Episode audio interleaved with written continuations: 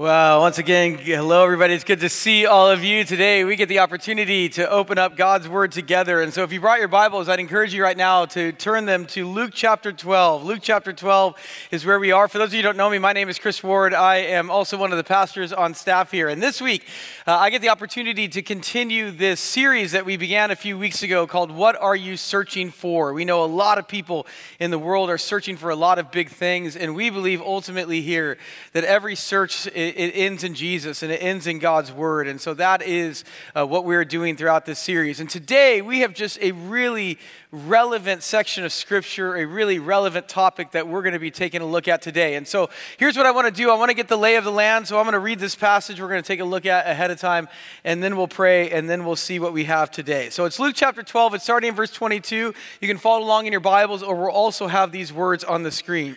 and this is what it says. It says, Then Jesus said to his disciples, Therefore I tell you, do not worry about your life, what you will eat, or about your body, what you will wear. For life is more than food, and the body more than clothes. Consider the ravens. They do not sow or reap, they have no storeroom or barn, yet God feeds them. And how much more valuable you are than birds. Who of you, by worrying, can add a single hour to your life? Since you cannot do this very little thing, why do you worry about the rest? Verse 27 Consider how the wildflowers grow. They do not labor or spin. Yet I tell you, not even Solomon in all his splendor was dressed like one of these. Is this is, if this is how God clothes the grass, the grass of the field, which is here today, and tomorrow is to throw it into the fire, how much more will he clothe you, you of little faith? And do not set your heart on what you will eat or drink. Do not worry about it, for the pagan world runs after all such things, and your Father knows that you need them. But seek his kingdom, and these things will be given to you as well. Do not be afraid, little flock, for your Father has been pleased to give you the kingdom. Sell your possessions and give to the poor. Provide purses for yourselves that will not wear out, a treasure in heaven that will never fail, where no thief comes near and no moth destroys. For where your treasure is, there your heart will be also. Let's bow our heads in a word of prayer. Father God, as we come before you here today, Lord, and look at this uh, very important and uh, very relevant topic, God. Uh, I pray that you would uh, use this time, Father, uh, to just give us a better picture of who you are through your Son, Jesus, God. And Father, I pray that these words spoken 2,000 years ago would bring such life uh, to us here today, Father, and that we would leave this place today changed, not as a result of anything that I did, but as a result of what you have done through your Holy Spirit. And so, God, we give this time over to you, and we ask that you be pleased in and through it, and we ask all this in your Son's name. Amen. Well, uh, as we begin here today, you know, um, one of the sometimes difficult things about being a pastor, and let's be honest, my job is not all that difficult, but one of the sometimes difficult things about being a pastor is that there are sometimes when I am asked to speak up here, required to speak up here on subjects that I don't know all that much about, okay? There are some struggles that you all go through, there's some things going on in the world maybe I have to talk about from time to time that I will admit I am not an expert on. Well, I want to let you know that what we're talking about today is most assuredly not one of those subjects. In fact, you'll be happy to know I am a veritable black belt in what we are talking about today. And that's because today we are talking on the subject of anxiety and worry. And those of you who have been in this church for a while, uh, you know that I have not been shy in the past about my struggles with anxiety. In fact, a few of you who have asked over the years what it was that I got my doctorate in a few years ago, I literally got my doctorate in anxiety and worry. And by the way, that is not true at all. But I could get an honorary doctorate in it, okay? I really could. There are a few things that I will ever be asked to speak on in this church that I am more of an expert in uh, than the subject we are taking a look at today. And you know what? I have a feeling that I am not alone in that. Uh, it seems to me that a lot of people these days are majoring in the subject of worry and anxiety. In fact, according to a study I came across this past week, 40 million adults in the United States have been diagnosed with an anxiety disorder. And those are the ones who are diagnosed. There's probably much more than that who's struggling with anxiety. And what is probably most tragic of all is that it's affecting younger and younger people these days. In fact, according to that same study, 10% of children ages 3 through 17 have been diagnosed with an anxiety disorder. 10% of children ages 3 through 17. We are living in an age of worry. And if I can just come out and say it, Friends Church, it's miserable, isn't it? I mean, if you have ever struggled with worry before, or if you are excessively worrying about something right now, you know firsthand just how miserable worry and anxiety can be. In fact, I love one of the words that is used in this passage for worry. Jesus uses it in verse 29. The Greek word translated uh, worry in uh, verse 29 is the Greek word meteorizomai. Meteorizomai.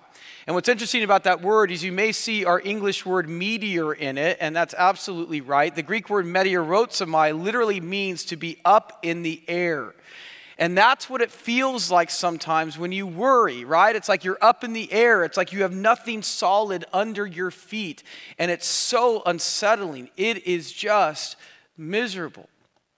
Well, here's what I want to let you know today, okay? If you have ever struggled with worry before, or if you are struggling with it right now, I want to let you know that God wants to provide you relief in this. He does. You know, one of the things I think we sometimes forget from time to time, especially for some reason, those, uh, for some reason, those of us who have been Christians the longest, is we sometimes forget that our God does not want life to be miserable, men and women. No, God wants us to enjoy this life. He wants us to experience what we're talking about in this series. He wants us to be fulfilled and He wants us to be satisfied and He wants us to be content. In fact, it's Jesus Himself, John 10 10, who said that He came that we may have life and we may have it to the full. We may have it abundantly, some translations say. And you know what? There's no way that you can have an abundant life if you are worried all the time. God wants us to be free from worry and uh, anxiety. But you know what? This doesn't just happen, it requires something of us. And that is what we are going to be talking about here today. The passage that I read just a second ago in Luke chapter 12, it is not just any passage in our Bible on the subject of worry. It's actually the longest passage we have in our Bible on this particular subject. And the words here, they come from none other than Jesus himself. And I think that's really important because as we learned the first week in this series, Jesus is the master on this life, right? It's Jesus who we're told in the book, that passage in Colossians we looked at the first week. He's the one who holds the whole world, world together. He's the one in whom and through whom and for whom this entire world was created. He's the master on this life. And so, if we want to know how to get the most out of this life, then Jesus is the one that we need to consult. And that's exactly what we're going to be doing today through this passage in Luke chapter 12.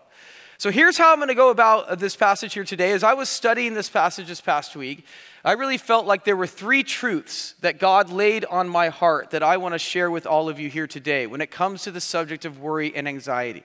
So I'm going to unfold these truths one at a time. We'll put it on the screen. You can write them down as you if you want. And here's what I want to say about these truths, okay? Obviously in one message, we cannot cover everything that needs to be said about this subject, okay? But at the same time, I do believe that if we embrace these truths, we will get a good start in overcoming anxiety the way that Jesus says that we can. So, what is it that the master, what is it that the master of life has to say about worry and anxiety? Well, the first truth is this. We'll put it on the back screen here. God designed life to be about more than the things that we worry about. God designed life to be about more than the things we worry about. Now, what do I mean by that statement? Well, let me explain. You know, as I have spent over the years a lot of time sort of examining my own anxiety, what I have found is so much of my anxiety, what's really at the heart of it, is it comes down to one word, and that is the word control. So much of my anxiety, I have discovered, comes as a result of a desire to control the circumstances around me. And I don't think I'm alone in that. You know, one of the things I think you realize the older that you get is you realize how little control you really have over the circumstances of this life. And the reason why is because the older you get, the more you realize the number of surprises that life can throw your way that can knock you off course. We all got an example of this three years ago when the whole world came to a stop, and some of us today are still reeling from the consequences, from the ramifications of that particular season. there are a lot of surprises that life can throw your way that can knock you off course. Well, guess what? Generally speaking, as human beings, we don't like to be knocked off course. And we don't like to feel like we're out of control. And so, one of the things that, some of us turn to is we turn to worry. And the reason why is because worry gives us this sense that we have control over the things that we don't ultimately have control over. So, for example, I am realizing these days better than ever that I have no control over how my kids turn out. I can guide them, I can instruct them, but ultimately I have no control over what happens to them, and I have no control over the decisions that they make. But I'll tell you what, when I worry, it feels like I have some sort of control over my kids and over their future. Or take another thing that a lot of people worry about, and that's your job, that's your career. You know, I'm realizing that my job, my career, that is ultimately in God's hand. I don't have any control over that. But guess what? When I worry, it feels like I have some control over that. You see, there is this feeling of control that worry and anxiety give us. As I was thinking about this this past week, the image that came to my mind is the image of my cat playing in the backyard with some rodent that she has just caught. And what she'll do is she'll play with it for a while and then she'll stop playing with it. And the rodent will stay still for a little bit and then it will seize its opportunity and it will think that it, will, it can get away. And so it tries to run away. And what does my cat do in that moment? She grabs it and she pulls it back in. And that's what worry feels like, right? It feels like we're dragging these things back in. It feels like we're in control of things that otherwise are getting away from us. And for me, at least, that's where so much of my worry comes from. But what we don't realize is we don't realize that this desire to control things and this worry that we have, it actually keeps us from experiencing so much of that abundant life that God has for us. And this is the first point that Jesus makes about worry in this passage. Look with me in verses 22 and 23 here again. As Jesus begins this section of teaching, he says this It says, And Jesus said to his disciples, Therefore I tell you, do not worry about your life, what you will eat, or about your body, what you will wear. For life is more than food, and the body more than clothes. And we'll stop right there. And what you see is point blank, right? Jesus comes out and he tells us, I don't want you to worry. And specifically, what Jesus says is there are two things I don't want you to worry about. I don't want you to worry about your food, and I don't want you to worry about your clothes. I don't want you to worry about you, what you will eat, and I don't want you to worry about what you will wear. And what you have to understand is what Jesus is really talking about when he talks about those things is he's talking about all the physical necessities of this life. You see, in the first century, to, to talk about food and clothes was sort of shorthand to refer to all the physical necessities of life, like we'd say today, room and board. And so, if Jesus were talking today, he would tell us, I don't want you to worry about money. I don't want you to worry about your retirement. I don't want you to worry about your career. I don't want you to worry about your health and that sort of thing. And so, Jesus tells us here not to worry about the physical things that so many of us worry about. But what I find so interesting is the reason that Jesus gives us here not to worry about these things.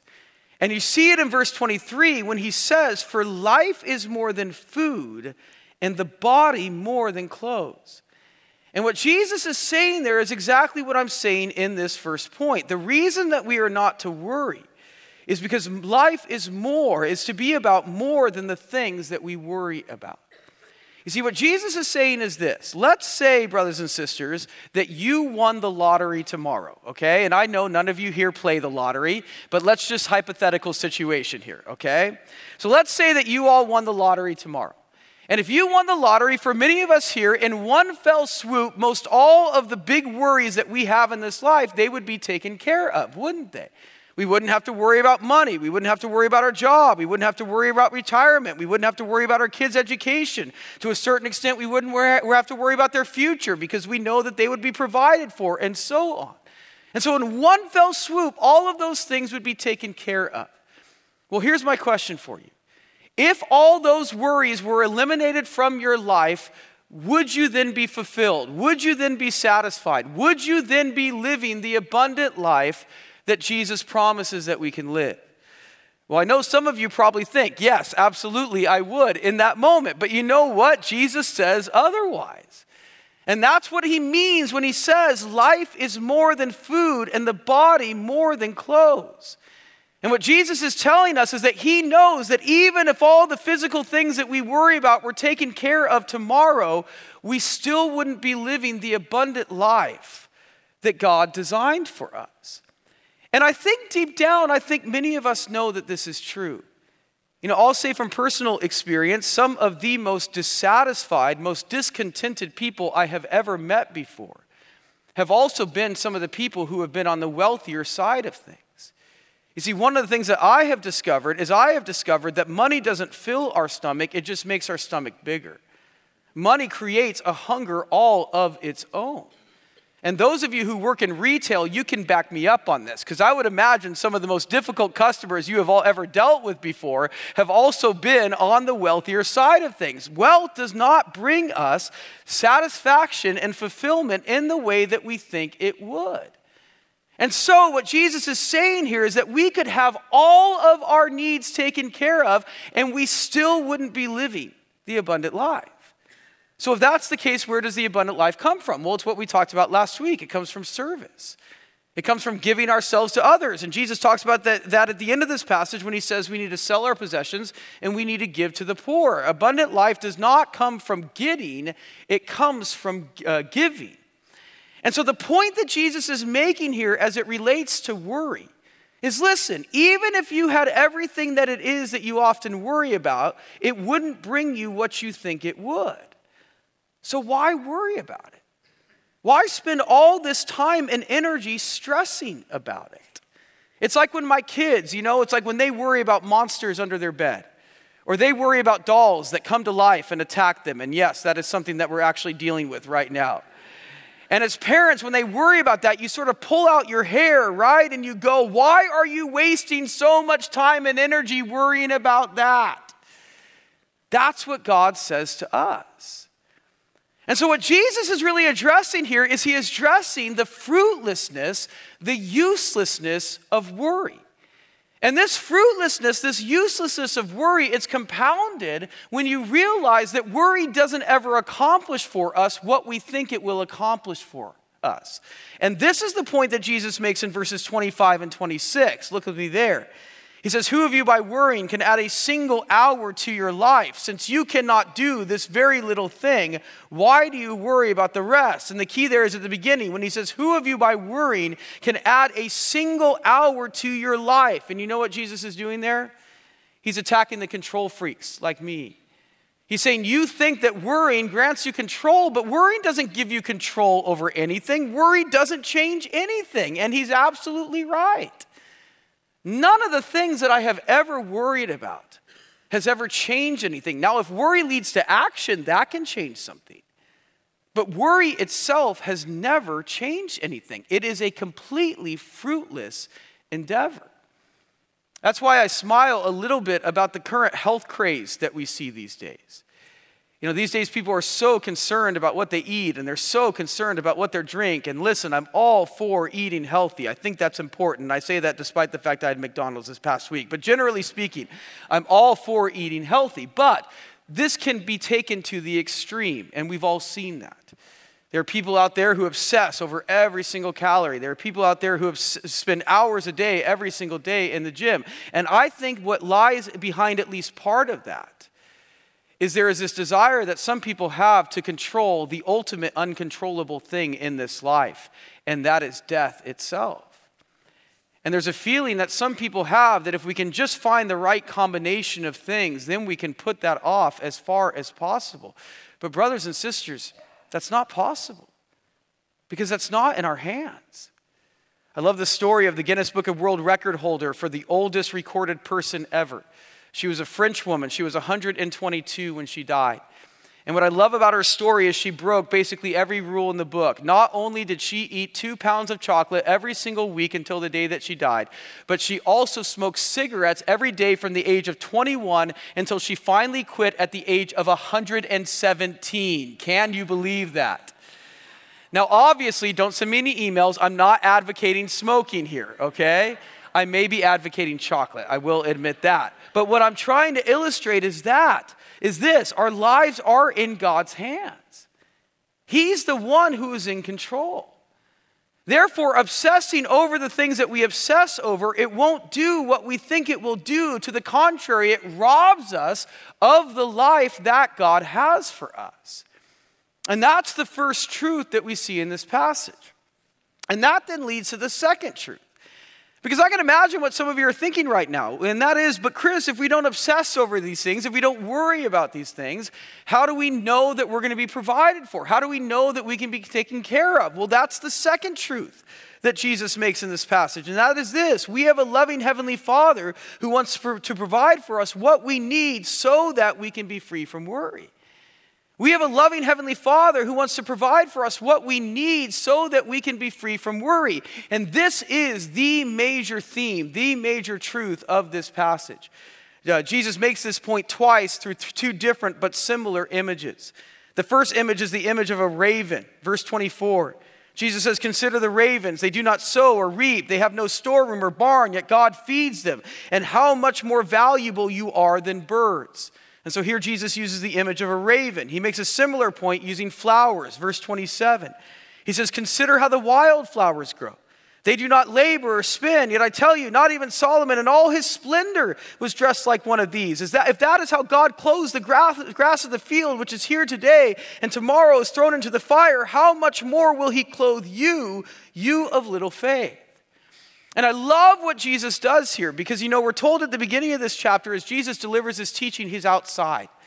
And so he is probably literally pointing to these things as he's talking about them. He sees a raven in the sky and he says to his disciples, I want you to look at that raven right there. And understand in the Jewish faith, ravens were considered unclean animals, so the Jewish people didn't care much about them. But that illustrates Jesus' point even more. Because what Jesus is saying here is, hey, you see that bird right there that you don't even care about? Did you know that your Father in heaven cares about that bird? And how do you know that? Well, you know that because you've never seen a raven plan for his meal. He doesn't plant any seeds, and yet he always has enough to eat. And who is it that feeds him? Your Father in heaven. And so the point that Jesus is making here is listen, if, if God takes care of ravens, how much more is he going to take care of you? Jesus says something similar about wildflowers. And once again, he's probably pointing to some wildflowers in Israel. We'll put a picture on the screen of wildflowers that are actually in Israel. There's probably a scene like this. And so he says, Consider the wildflowers. And here's what you need to understand about flowers, right? Flowers do not even have brains, brothers and sisters. And yet, look at how beautiful they are. And how do flowers get so beautiful? You ever see a flower shop in Joanne's Fabrics? No. How does a flower get so beautiful? God clothes them. God dresses them, Jesus says. And the point that Jesus is making in all of this is listen, if God takes care of these creatures that are not created in his image, how much more is God going to take care of you and me who are created in his image, who are his sons and daughters?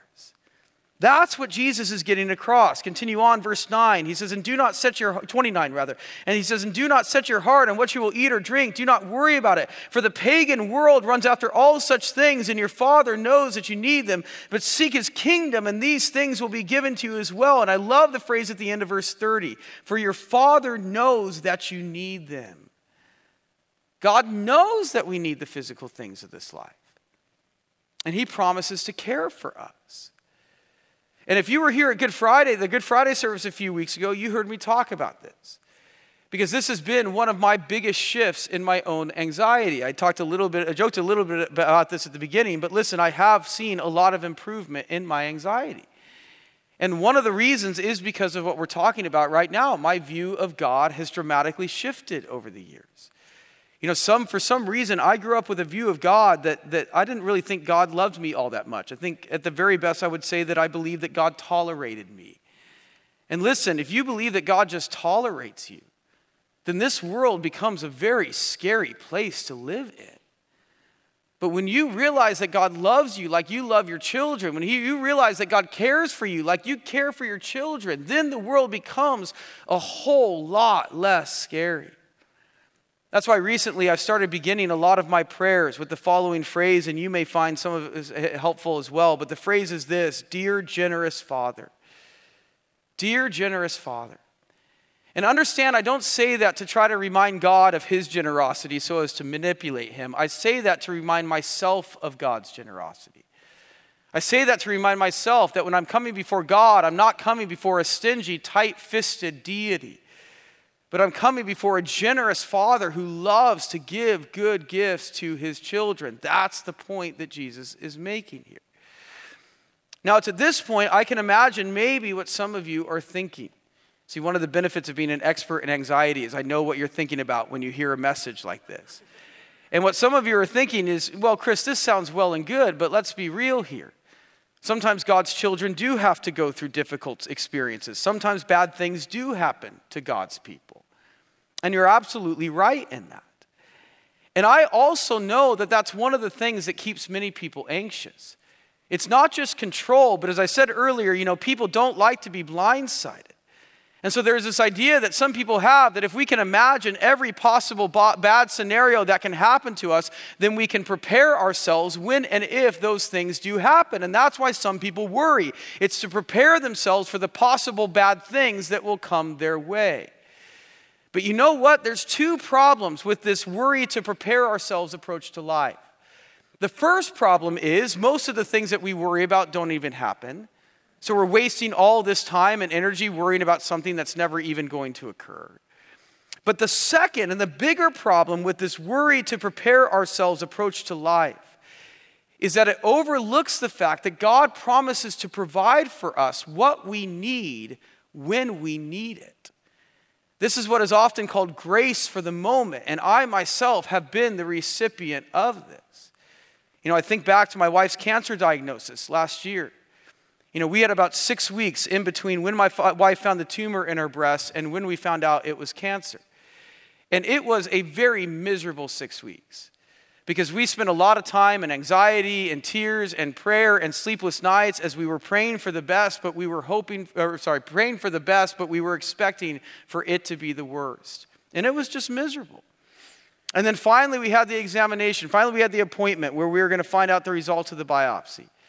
And so we were taken into the examination room of our doctor's office, and we were just a nervous wreck in there. And then there was a knock at the door, and it was our doctor, and he said, Hey, I want you to come with me to my, my personal office. And at that point, you know it's not going to be good, right? So we follow the doctor into his personal office. We sit down in the chairs, and he delivers the news to us, and it's not good news. It's the news we were dreading. It's the news that it's cancer. But I got to tell you, men and women, in that moment, there was such an incredible peace that came over my wife and I. In fact, I'll go ahead and say it the Holy Spirit was in that room in that moment. And it was so evident because here we were receiving this news that we were dreading, and both my wife and I, we just had this incredible calm that came over us. And in fact, that calm lasted the whole rest of the day as we had to make all these appointments and meetings for what was next. And I would say the primary feeling that we have had over the course of the past year is this supernatural calm. And what I learned from that incident is actually I learned two things. First of all, I learned that all that time I had spent worrying was pointless because it didn't change anything. And then the second thing I realized is exactly what I just said God gives you grace for the moment. When and if the other shoe drops, God promises to provide for us what we need. Therefore, we do not have to prepare ourselves. It's like what Corrie ten Boom said. She once said this very famously. She said, Worrying doesn't empty tomorrow of its sorrow, it empties today of its strength. Worrying doesn't empty tomorrow of its sorrow, it empties today of its strength. And that's so true. You know, sometimes I think we worry about the future because we think I don't I don't think I'm strong enough to face what it is that I might have to face and so I have to worry about it to prepare myself. Well, listen, you're half right. You're not strong enough to face what it is that you have to face in this life. You're not. And the reason why is because you don't need to be yet. God doesn't promise to provide for us what we need before we need it. And so you're not strong enough to face all the possible things that you may face in this life. But here's what I know when and if you do have to face those things, when and if we do have to go through the valley of the shadow of death, what does God promise us? That He is with us, that He will be strong enough. And that He will provide for us what it is, what when we need, the, the things that we need in those moments. And so we don't have to prepare ourselves for them. And that's the second truth. We have a loving Heavenly Father who wants to provide for us what we need to be free from worry. And that leads to the third truth and the final truth, and that is this to live this way requires an intentional renewing of the mind. To live this way requires an intentional renewing of the mind. Every time I read this passage, I'm always drawn to the same word in this passage, and it's the word consider. Jesus uses it twice in this passage, once in verse 24 and again in verse 27, when he tells us to consider the ravens and consider the wildflowers. And what draws me to that word consider is it's a thinking word. The Greek word is katanoesate. And what's interesting about that word is it has the Greek word for mind in it. Noe is the Greek word for mind. And what Jesus is telling us there is he's telling us that overcoming anxiety begins in the, in the mind. We have to think differently. We have to retrain our mind to think a new way. That's why I really believe one of the most important verses in the Bible on anxiety is 2 Corinthians chapter 10 verse 5 when Paul says this. He says, "We take captive every thought to make it obedient to Christ." And look at that phrase, every thought. And what Paul is telling us here is that overcoming anxiety is a moment by moment, thought by thought process. Every time a thought enters into our mind, we have to stop it dead in its tracks and we have to examine it. And we have to go, is this true? Is this what God's word teaches? Is this what Jesus says? And if it is, great, we can dwell on that thought. But if it's not, we got to kick it out. And we have to replace it with a truth.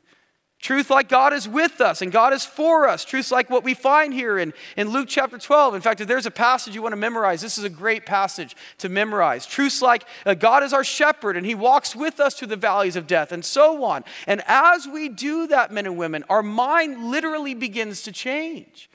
Our mind creates new patterns of thought that enable us to slowly but surely stay grounded in the truth and overcome worry. Now, it doesn't happen overnight. It takes time. But if we are intentional in this, we can literally retrain and renew our mind. And let me say this because this is really important, but, but there are some of us in this room that may need some extra help in doing this. You know, I've talked about this before, brothers and sisters, but I do not believe my brain does what God intended for it to do. And some of you are thinking, finally, Chris, you admit it. That's the first step. And it is, but I'm serious here. You know, science tells us that about one third of people, they have brains that make it much, much harder to kick out negative thoughts and to dwell on the truth. That's just the case. We have brains, some people have brains that are more predisposed to negative thoughts. And, and I think I have one of those brains. And this is not a spiritual issue.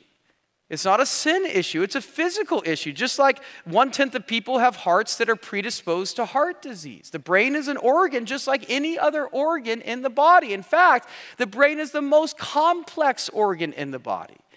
Now, as I've said before, it is the brain that tells us it's the most complex organ in the body, so there may be some exaggeration that is going on, but I happen to believe what the brain says. But nevertheless, the brain is an organ. And if you had an organ in your body, if your heart was not doing what it was supposed to be doing, what would you do? Well, you wouldn't hesitate, probably most of us, to seek therapy and even to seek medicine to get our heart to do what it is that God intended for it to do. Well, I don't see why we should seek to, why we should hesitate to do the same thing if our brain doesn't do what God intended for it to do. That's why I've talked about before. I've been to Christian counseling to help deal with my anxiety and depression. I'm currently on medicine to help deal with it. And I have no shame in admitting that because it has brought me relief. And it may bring some of you relief as well. Now, obviously, I'm not a doctor. Well, I am a doctor, but I'm not the real doctor, okay? I'm a fake one. And so anything that you do, it needs to be done under the care and the supervision of a doctor. But let me say this, especially to those of you who have really struggled with a debilitating anxiety and even depression before. I am here to tell you that there is, there is hope in this. And I am walking proof of that. Now, I'd be lying if I, if I didn't say that I still struggle from anxiety from time to time. Of course I do. But it's nowhere near where it once was. And a lot of that is because of what I've already talked about. But you know what? A lot of that is also because of you all. You know, one of the things I love about this church is I have never felt shamed. And I have never felt judged for my struggles with anxiety. In fact, far from it, so many of you have encouraged me, and so many of you have supported me, and so many of you have prayed for me. And perhaps that is the best of all. You've prayed for me, and that is what has been brought, brought some relief. You know, one of the things that the Bible tells us is we were, we were not intended to do this life alone. And I have seen firsthand the benefit of having a loving church community. And I want all of you to be able to experience what I've experienced. And that's what leads us to our close here today. As we were thinking about how to close here today, we decided that we want to spend just a little bit of time in extra worship. And the main reason for that is so we can spend a little bit of time in extra prayer, okay? We know that there are some of you who come here today, you come here with a really big burden. And others of you, you come here and you are struggling with anxiety and depression. And I want you be, to be able to receive what I have received over the years. I want you to be able to receive the encouragement and the support and the prayer of this church community. So here's what we're going to do we're going to close with, with two songs instead of just one, okay? And during these two songs at the crosses throughout the worship center, we're going to have our prayer team. And most of them are going to be identified by a, a, a lanyard that they're wearing. And if at any time during these songs, if you want to receive prayer, we would love for you to come to one of the crosses and we would love to pray over you. And here's what I want to let you know for those of you who may be a little bit nervous in this, okay? Our prayer team has been trained. And they have been trained not to lecture you. They have been trained not to shame you. They have been trained not to judge you. That is my job. That's not their job, okay? Just kidding. But they've been trained only to just encourage you and to come alongside you and to petition God on behalf of you. And so, if you want that, and who wouldn't want that, but if you want that, then we would love to pray for you during this time. And then the rest of us, we just get the opportunity to worship God together. So here's what I ask Would you all please stand with me right now? And as we stand, I am going to ask our prayer team if you can make your way out of the aisles right now and if you can make your way to the crosses to be ready for this time of prayer. And as we close here today, I'd love to just pray uh, over the next couple of songs and over what we want God to do or we are going to ask God to do during our time together. So let's bow our heads in a word of prayer.